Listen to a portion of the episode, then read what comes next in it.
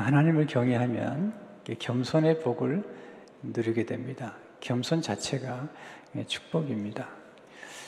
특별히 겸손과 그 경외가 같이 동행하는 것을 보게 됩니다. 하나님 특별히 겸손한 사람 또 여호와를 경외하는 사람에게 참 놀라운 축복을 약속하신 것을 보게 됩니다. 잠언 22장 4절에 보시면 겸손과 여호와를 경외함의 보상은 재물과 영광과 생명이니라. 아, 이세 가지 복이 참 우리에게 필요하죠. 인생을 살다 보면. 근데 세 가지 순서가 좀, 좀 굉장히 놀랍죠. 첫째는 재물의 복입니다. 구약에서는 특별히 재물의 복을 많이 강조하죠. 시편에 보면 하나님을 경외하는 후손들에게 부와 재물을 주시겠다. 그렇게 약속하신 것을 보게 되죠. 시편 112편 1절에 3절을 보시면 할렐루야 여호와를 경외하며 그의 계명을 크게 즐거워하는 자는 복이 있도다. 그의 후손이 이게 참 중요하죠. 본인도 복을 받지만 그의 후손이 땅에서 강성하며 정직한 자들의 후손에게 복이 있으리로다. 부와 재물이 그의 집 있으며 그의 공의가 영구히 서 있으리로다. 하나님께서 약속하신 축복 중에 하나죠. 둘째는 영광의 복입니다. 영광의 복은 명예를 의미합니다. 성경은 재물보다 명예가 소중하다. 그렇게 가르쳐 줍니다. 네, 잠언 22장 1절을 보시면 많은 재물보다 명예를 택할 것이요. 은이나 금보다 은총을 더욱 택할 것입니다. 뭐 재물이 많아도 욕을 먹는 사람들이 있죠. 아, 사실은 재물은 이 땅에서 끝나지만 그 명예는 굉장히 오래 가는 것을 보게 됩니다. 만약에 재물과 명예를 선택해야 된다면 성경은 명예를 선택하는 것이 지혜롭다. 세 번째는 생명의 복입니다. 우리가 팬데믹 기간 동안에 생명이 얼마나 중요한 걸 알죠. 우리 주님도 말씀하셨어요. 마가복음 8장 36절에 보시면 사람이 만일 온 천하를 얻고도 자기 목숨 잃으면 무엇이 유익하리요? 그렇죠. 재물도 명예도 다 얻었다더라도 목숨 잃으면 무엇이 유익하겠습니까? 근데 주님은 우리에게 생명을 주되 육의 생명이 넘어선 그 하나님의 생명, 영원한 생명을 우리에게 주시기 위해서 오신 것을 보게 됩니다. 요한복 10장 10절에 보시면 내가 온 것은 양으로 생명을 얻게 하고 더 풍성히 얻게 하는 것이라. 물론 생명이 제일 중요해요. 우리가 이 땅에 사는 동안에 그렇지만 재물과 명예도 무시할 수는 없죠. 그 하나님께서 여호와를 경외하는 겸손한 사람에게 재물과 명예와 생명을 주시겠다고 약속하신 것입니다. 왜 겸손이 중요할까요? 겸손은 하나님의 복을 담는 그릇이기 때문이에요. 이 그릇이 끼어지면 모든 게 순식간에 사라지는 것을 보게 됩니다. 겸손은 하나님의 축복을 유지하고 키우고 나눌 수 있는 그릇입니다. 생각보다 많은 분들이 복을 받다가 유지하지 못하더라고요. 또 어떤 분은 키우긴 하지만 나누지 못함으로 결국은 그 부요라는 것이 많은 명예를 잃어버리는 그런 경우도 보게 됩니다. 겸손은 경외를 낳습니다. 반면에 교만은 경멸을 낳습니다. 하나님은 교만을 참 싫어하세요. 잠언 18장 12절에 보시면 사람이 마음의 교만은 멸망의 선봉이요 겸손은 존귀의 기잡이니라. 잠언 16장 5절도 보시면 물은 마음이 교만한 자를 여호와께서 미워하시나니 하나님이 정말 미워하시는 게 교만이라는 거죠. 들은 소장 5절을 보시면 하나님은 교만한 자를 대적하실 때 겸손한 자들에게는 은혜를 주시니라.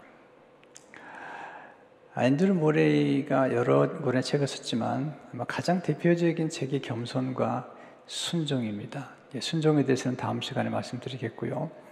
겸손이라는 책에서 그는 이렇게 얘기하고 있습니다. 하나님께 전적으로 의지하는 것, 즉 겸손이야말로 사람이 담당해야 할 첫째가는 의무요, 최고의 덕이며 모든 덕의 뿌리다. 그러니까 모든 좋은 덕과 성품은 겸손에서부터 시작한다는 거죠. 그는 이렇게 얘기합니다. 교만은 바로 모든 죄와 악의 뿌리다.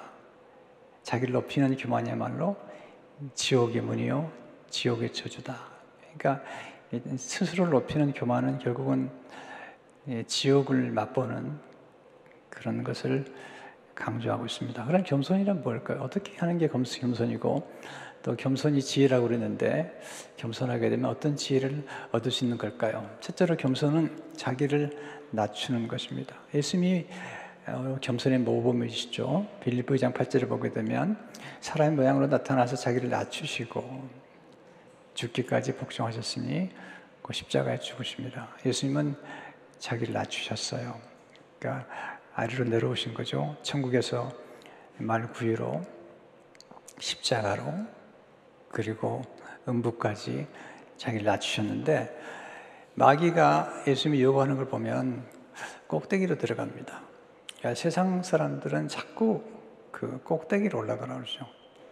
네.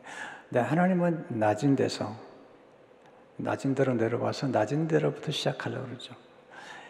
마귀의 유혹의 특징이 뭐냐면 주로 높은 데로 올라가는 거죠. 그래서 마태복음 4장 5절을 보면 이 마귀가 예수를 거룩한 성으로 데려다가 성전 꼭대기에 세우고 8절 9절도 보시면 마귀가 또 그를 데리고 지극히 높은 산으로 가서 천하 만국과 그 영광을 보여 이르되 만일 내게 엎드려 경배하면 이 모든 것을 내게 주리라. 예수님은 마귀의 욕을 물리치시고 예수님은 낮은 데로 내려가셨습니다. 이게 천국의 원리입니다. 천국을 경험하는 것은 스스로를 낮추는 것. 중요한 것은 아, 사람들이 우리를 겸손하게 만드는 게 아니고요. 겸손은 선택입니다. 내 스스로가 겸손하기로 선택하고 낮은 대로 내려가기로 선택을 하는 것입니다. 그래서 겸손의 덕을 쌓는 것은 굉장히 어렵습니다. 왜냐하면 스스로가 겸손의 길을 선택해야 되기 때문이죠. 위에서 아래로 내려놓는 것, 높지만 아래로 내려오는 그 겸손한 그 마음은 우리 삶 가운데 굉장히 축복과 지혜가 되는 것을 보게 됩니다. 아, 제가 2009년도 같아요. 그때 이제 성비동 교회에서 내려와야 되는 그런 이제 상황에 제가 있었는데요. 그때 그, 그 요영만 교수라는 분이 쓴 책 가운데 내려가는 연습이란 책을 만났습니다. 그 책은 내려가는 것이 얼마나 중요한지 스스로 자신을 낮추는 게 얼마나 중요한지 말하자면 정상을 정복할 때 에베레스트 산을 정복하다가 죽은 사람, 보다도 그 산을 정복하고 내려오다가 죽은 사람이 더 많다는 것입니다. 올라가는 것도 중요하지만 내려가는 것도 굉장히 중요하다. 그러면서 비행기에 예를 듭니다. 비행기가 참 좋은 거잖아요. 먼 거리를 짧은 시간에 갈 수 있도록 도와주는 비행기가 중요한데 그런 비행기가 네, 스스로 그 내려가면 착륙하는 거지만 남이 만약에 내려가게 만들면 추락하는 것이다. 그러면서 이렇게 기록하고 있습니다. 비행기는 영원히 떠 있을 수 없다. 하늘 높이 나지만 언젠가는 내려가야 하는 것이 비행기의 운명이다. 운명을 거스를 수는 없다. 비행기는 자기 의지로, 자동차 의지로 내려가야 한다. 그것이 착륙이다. 자기 의지에 반해 내려간다면 그건 착륙이 아닌 추락이다. 우리 삶도 비행기와 크게 다르지 않다. 스스로의 의지로 내려가야 살아남을 수 있다. 내려가는 것을 거부하고 끝끝내 버티다가는 비자발적 의지에 내려감을 당할 수 있다. 이른바 추락이다. 지금 빨리 흔쾌 내려가자. 내려가서 다시 오를 기회를 찾아내자. 참 되게 도움이 됐어요. 그래서 제가 내려오기로 결정을 했고, 그리고 내려왔기 때문에 다시 시작할 수 있는 그런 계기를 마련했습니다. 그래서 스스로가 자신을 낮추는 것, 그리고 스스로가 내려올 줄 아는 것. 네, 그런 이제 훈련이 우리에게 필요한 것이죠. 두 번째 겸손은 하나님을 높이는 것입니다. 자기를 낮출 뿐만 아니라 하나님을 높이는 것. 예수님은 하나님 아버지를 높이고 성령님을 높이시죠. 모든 말과 모든 예수님의 행함이 다 아버지께로부터 왔다고 아버지를 자꾸 인정하시죠. 요한복음 12장 49절을 보시면 내가 내 자유로 말한 것이 아니요 나를 보내신 아버지께서 내게 내가 말할 것과 이룰 것을 친히 명령하여 주셨으니 예수님이 하신 모든 말씀들 뭐 what to say 무엇을 말하고 그다음에 how to say 어떻게 말할 것을 다 아버지께서 알려주셨다고 말씀하고 있습니다. 어떤 것도 아버지와 상관없이 예수님이 하신 게 없다. 네, 요한복음 5장 19절에 보시면 아들이 아버지께서 하신 일을 보지 않고는 아무것도 스스로 할 수 없나니 아버지께서 행하시는 그것을 아들도 그와 같이 행하느니라.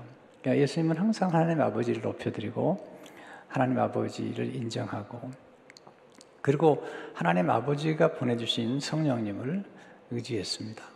예수님이 하시는 모든 일들은 모든 말씀은 하나님 아버지께서 성령님을 보내주셨기 때문에 가능하다. 그렇게 말씀하시죠. 요한복음 3장 3, 4절에 보시면 하나님 보내신 이는 하나님 말씀 하나니 이는 하나님이 성령을 한량없이 주십니다. 성령께서 도와주지 않으면 하나님 말씀을 증거하기가 어렵습니다. 저도 정말 이 평생 동안 말씀 준비하고 매주 말씀을 전하고 또 때로는 매일 새벽마다 말씀을 전할 때도 있는데 아, 인간의 노력 가지고는 안 됩니다. 성령의 도우심 없이는 불가능한 것입니다. 아, 예수님께서 하나님의 말씀 전할 때마다 성령님이 함께 하셨고 또 귀신을 쫓아내신 것도 성령이 도와주셨다. 요한복음 12장 18절을 보시면 예수님께서 말씀하시죠. 그런데 하나님의 성령을 힘입어 귀신을 쫓아내는 것이면 하나님의 나라가 이미 너에게 임하였느니라. 성령 충만한 삶을 살았던 사람들, 하나님을 경외하는 사람들의 특징은 뭐냐면 어떤 일을 하든지 간에 하나님을 인정하고 높여드리는 거죠. 이제 요셉이 바로를 만나죠. 바로가 요셉에게 이제 꿈 얘기를 해석하는 걸 좀 듣고 싶어서 장세 41장 15절에 이렇게 얘기해요. 바로가 요셉에게 너는 꿈을 들으면 능히 푼다 하더라. 그랬더니 요셉이 대답이 참 겸손해요. 16절을 보시면 요셉이 바로에게 대답하려되 내가 아니라 하나님께서 바로에게 편안한 대답을 하시리이다. Not I, but God. 내가 아니라 하나님이 하십니다. 다니엘도 똑같은 얘기죠. 느부갓네살 왕이 다니엘에게 묻죠.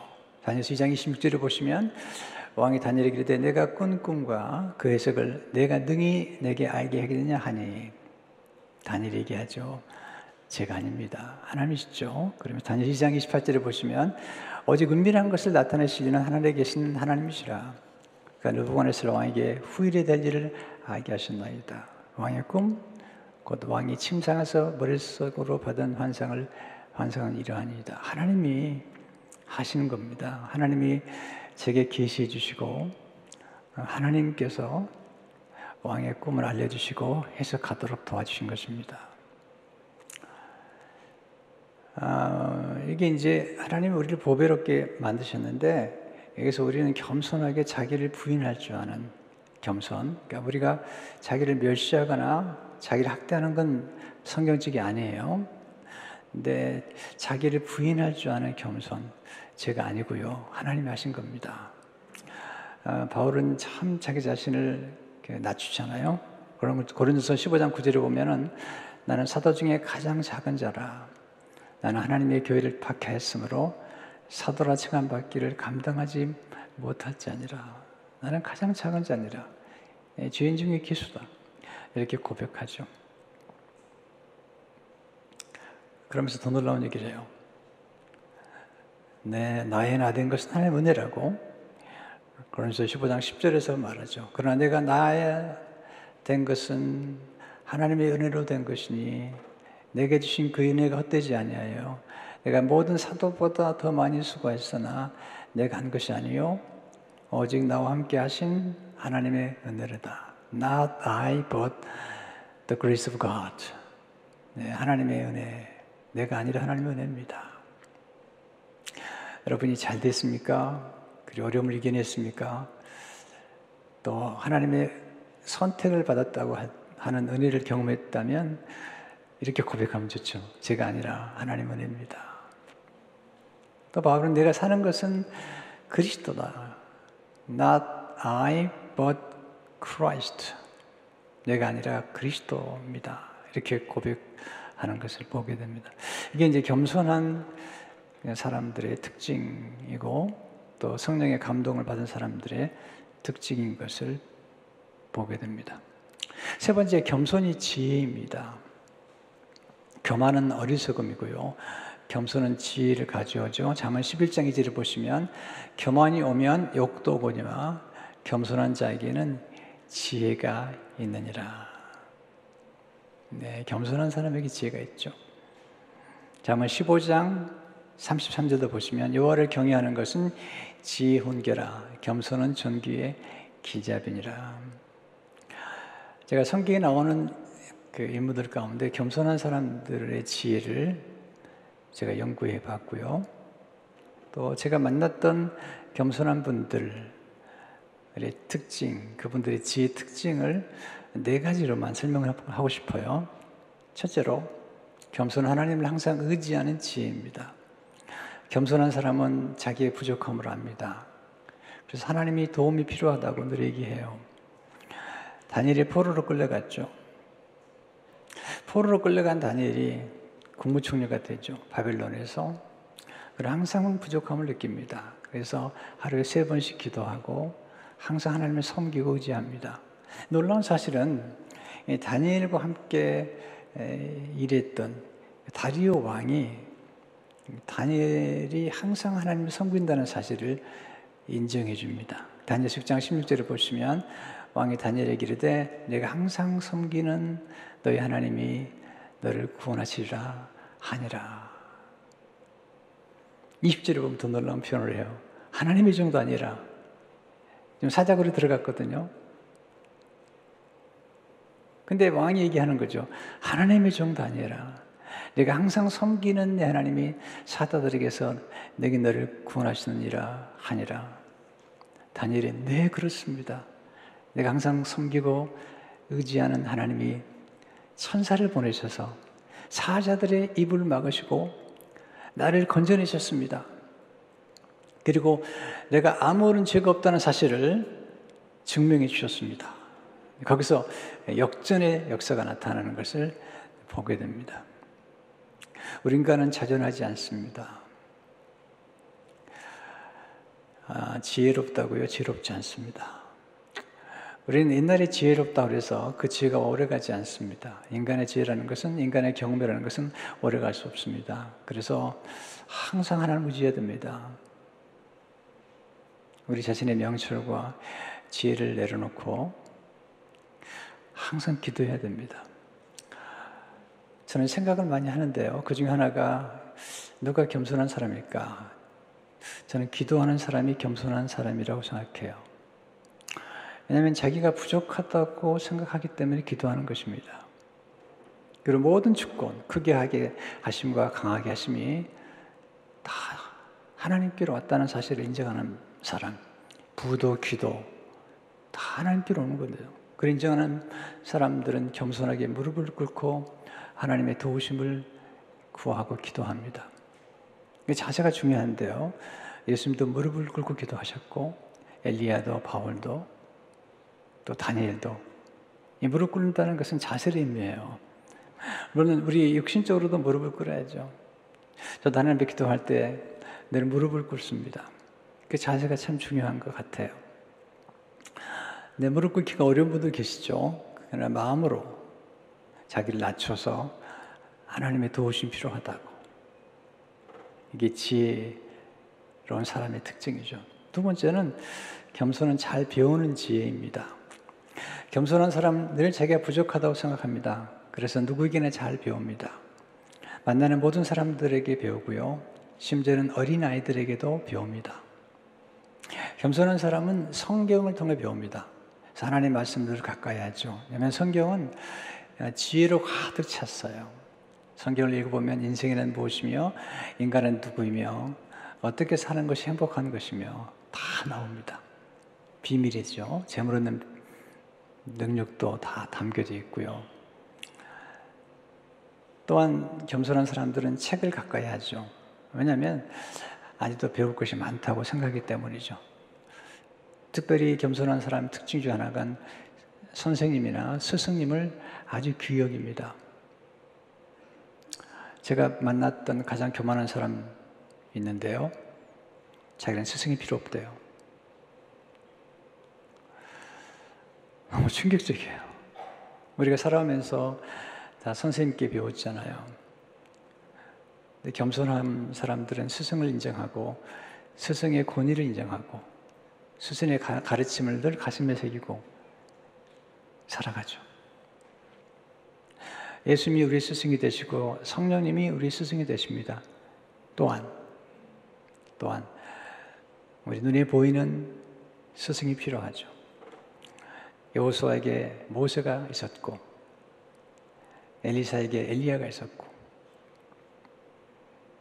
디모데와 디도에게 바울이 있었고 예수님의 뜻이자에게 예수님이 계셨죠. 우리는 이 교회 안에서도 가르침을 받을 때 에, 선생님, 목사는 원래 목사와 교사예요. 그래서 이 가르침을 받는 것이 축복이라는 사실을 아는 게 필요해요. 교만한 사람은 배우지 않기 때문에 알지 못해요. 바울이 디모데서 6장 4절에서 아주 중요한 얘기를 하죠. 그는 교만하여 아무것도 알지 못하고 병을 멈추면 성장을 멈추게 됩니다. 제일 중요한 것은 이런 거예요. 성장을 멈추면 과거 속에 살게 됩니다. 자꾸 옛날 얘기를 해요. 물론 어른들이 옛날 얘기 할 수밖에 없죠. 그러나 어른이 되어도 계속 배우는 사람, 배우는 분들은 과거 속에 살기보다는 늘 생각이 유연하고 그리고 잘 배우는 사람은 날마다 성장해요. 그리스도의 장성한 분량이 이르도록 성장하는 것을 보게 됩니다. 배우지 않으면 과거가 전부인 것처럼 생각하고요. 본인이 아는 것이 전부인 것처럼 생각합니다. 그래서 고집스러워집니다. 생각이 유연하지 않습니다. 그러나 늘 배우게 되면 다양한 각도에서 사건과 또 사람을 보기 때문에 굉장히 유연한 것을 보게 됩니다.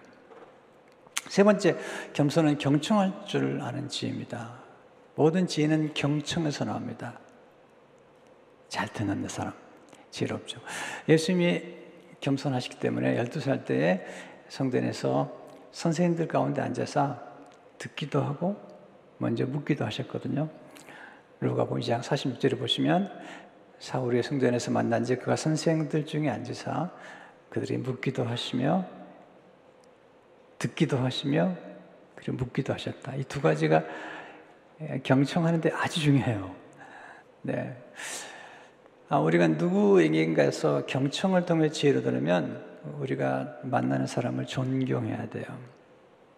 제 목회 초기에 훌륭한 목사님들을 찾아갔습니다. 또는 이메일을 보냈습니다.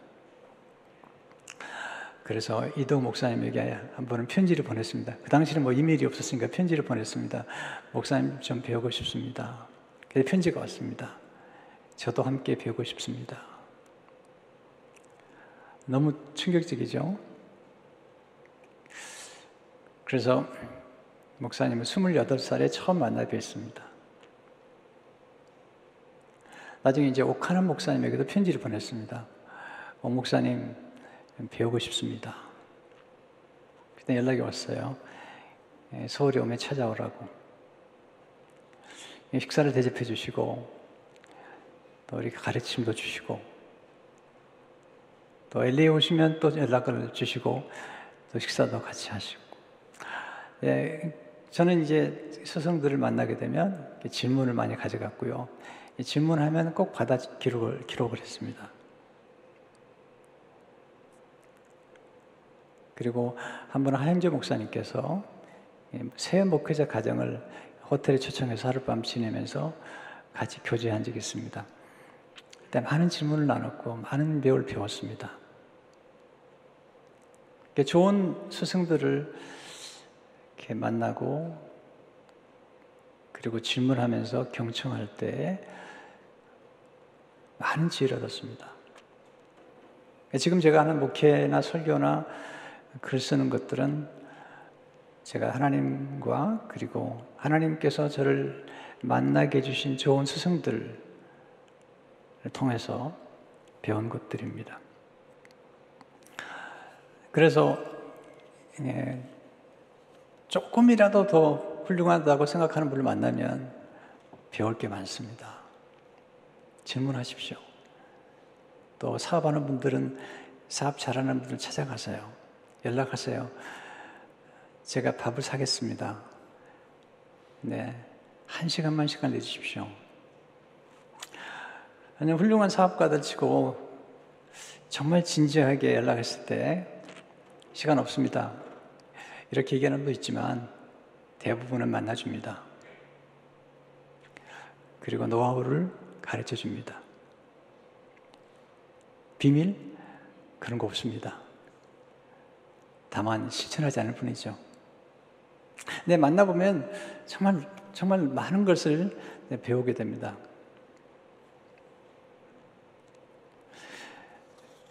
그래서 경청을 통해서 우리는 지혜를 얻게 되고 열매를 맺게 되죠. 마태복음 13장 23절을 보시면 좋은 땅에 뿌려졌다는 것은 말씀을 듣고 깨닫는 자니 결실하여 어떤 것은 100배 어떤 것은 60배 어떤 것은 30배가 되느니라 하시더라. 그래서 저는 언제나 이렇게 그 노트를 가지고 다닙니다. 그래서 이렇게 메모하고 또 이렇게 질문한 다음에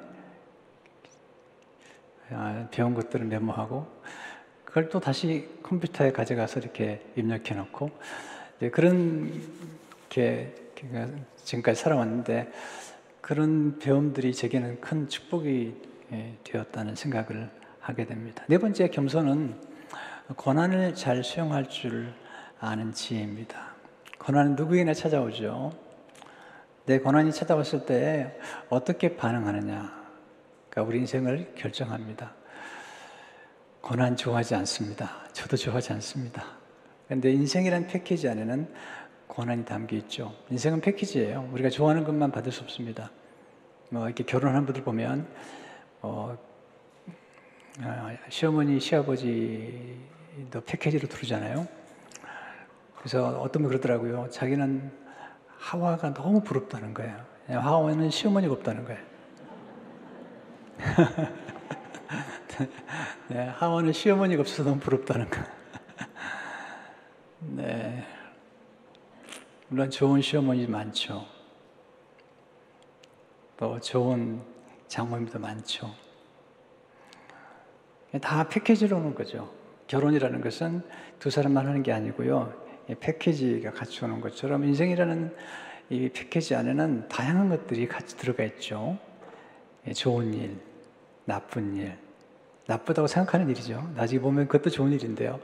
고난, 고통, 성공, 성취, 실패, 좌절, 침체, 슬픔, 기쁨, 질병, 상실, 시련, 만남, 이별, 갈등, 상처, 영광, 네, 거기 죽음, 예수 믿 사람들은 천국까지 패키지로 들어가 있는 것들을 보게 됩니다. 하나님 경외했던 요셉은 고난 가운데 나중에 그 고난을 참 아름답게 해석하죠. 자기를 팔았던 미워했던 형제들을 만났을 때 놀라운 고백을 해요. 고난을 잘 수용한 사람의 특징이죠. 네, 창세기 45장 8절을 보게 되면 그러니 나를 이리로 보내신 이는 당신들이 아니요 하나님이시라. Not you but God. 당신들이 나를 괴롭힌 것 같지만 아닙니다. 하나님의 섭리입니다. 하나님이 나를 바로에게 아버지로 삼으시고 그 온 집의 주로 삼으시며 애굽 온 땅의 통째로 삼으셨나이다. 그 이유가 뭔지 아십니까? 7절에 이렇게 말하죠.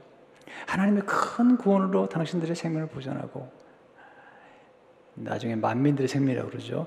당신 후손을 세상에 두시려고 나를 당신들보다 먼저 보내셨나니. 네, 어떤 고통까지도 하나님의 섭리로 받아들일 수 있다면 참 겸손한 것 같아요. 욥이 그렇게 겸손하잖아요. 주신이도 요하시고 거둔시도 요하십니다. 그 겸손을 품죠. 겸손하게 고난을 품었더니 그게 진주가 되는 거죠. 모든 보석이 다 땅에서 나오죠. 그래 진주만 바다에서 나오죠. 진주가 어떻게 만들어지죠? 네, 진주 속에 조그만 모래가 들어가죠. 고통이죠, 고난이죠. 이것을 조개가 품고 품고 품고 품고 품다가 그게 나중에 진주가 되는 거죠. 그와 같이 우리 인생에 찾아오는 고난이라는 아픔, 그 아픔을 잘 품고 또 잘 품고 품다 보면 그것이 우리에게 축복이 되죠.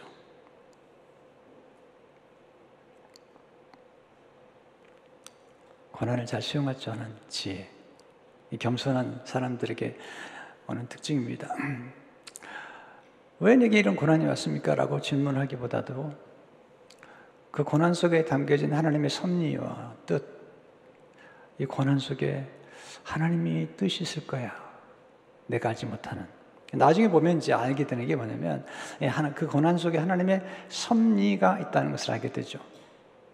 여러분도 그렇고, 저도 그렇고, 생애를 돌이켜 보면, 그 우리 인생의 중요한 시점들마다, 그게 성공이든 실패든, 질병이든 고난이든, 돌이켜 보면 그 속에 하나님의 손길이 있었다는 사실을 깨닫게 됩니다.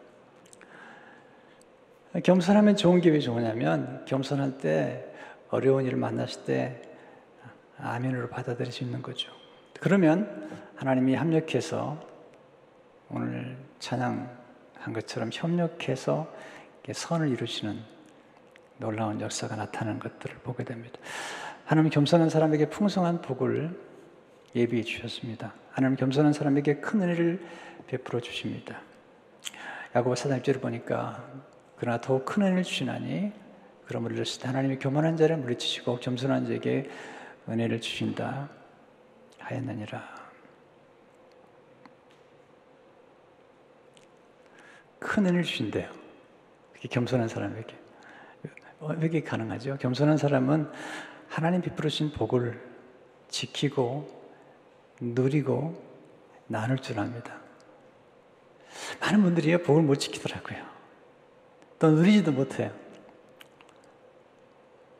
근데 가장 아름다운 것은 받은 복을 나눌 줄 아는 것입니다. 복은 흘러가는 거죠. 복은 내게 머물면 안 됩니다. 복을 나눠줄수록, 베풀어줄수록 더 풍성해지는 것이 복입니다. 이게 축복의 통로가 되는 것입니다.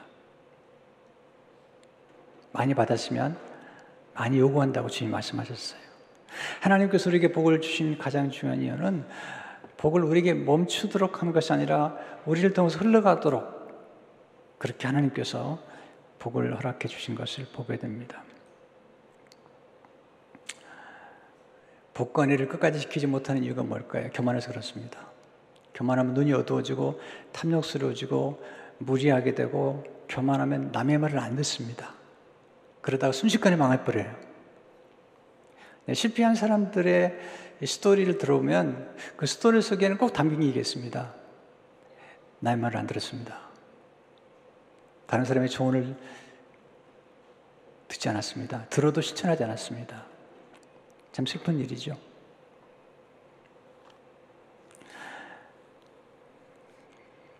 그리고 복을 나누지 않은 사람들의 특징이 뭔지 아십니까? 궁휼한 마음이 없어요. 잘된 다음부터는 그걸 지키느라고 냉정해져 버립니다. 노숙자에게 1불, 5불, 10불 전해주는 것도 아주 힘들어 합니다. 냉정합니다, 아주.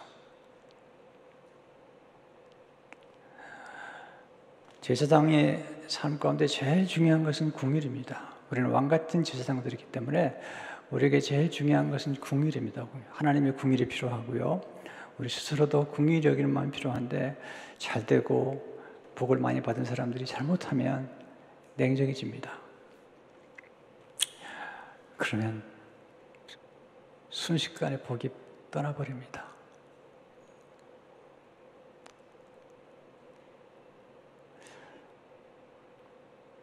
받았으면 나눠야 됩니다. 저희 교회도 복을 많이 받았어요. 그래서 우리 장로님들하고 지난번에 얘기했습니다. 우리가 더 나눠야 된다고. 우리 선교사님들에게 더 섬겨야 된다고 말씀드렸어요. 왜냐하면 축복은 흘러가는 거고 예수님께서 말씀하셨어요. 주라. 그러면 넘치도록 주실 것이요.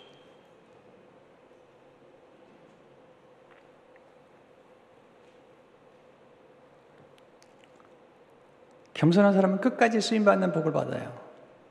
왜? 남을 존중하기 때문에. 공을 나누기 때문에.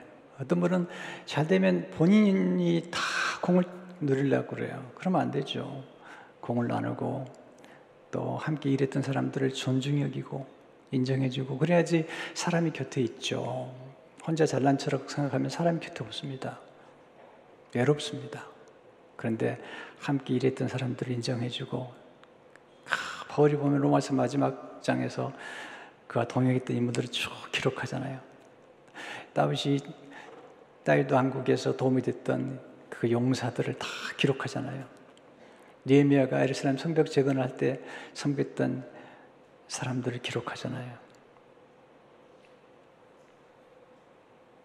겸손한 사람은 행복해요. 교만한 사람은 불행합니다. 겸손한 사람이 행복한 줄 아십니까? 감사할 줄 알기 때문에. 그리고 자족할 줄 알기 때문에. 모든 불안과 모든 불만의 뿌리는 교만에 있습니다.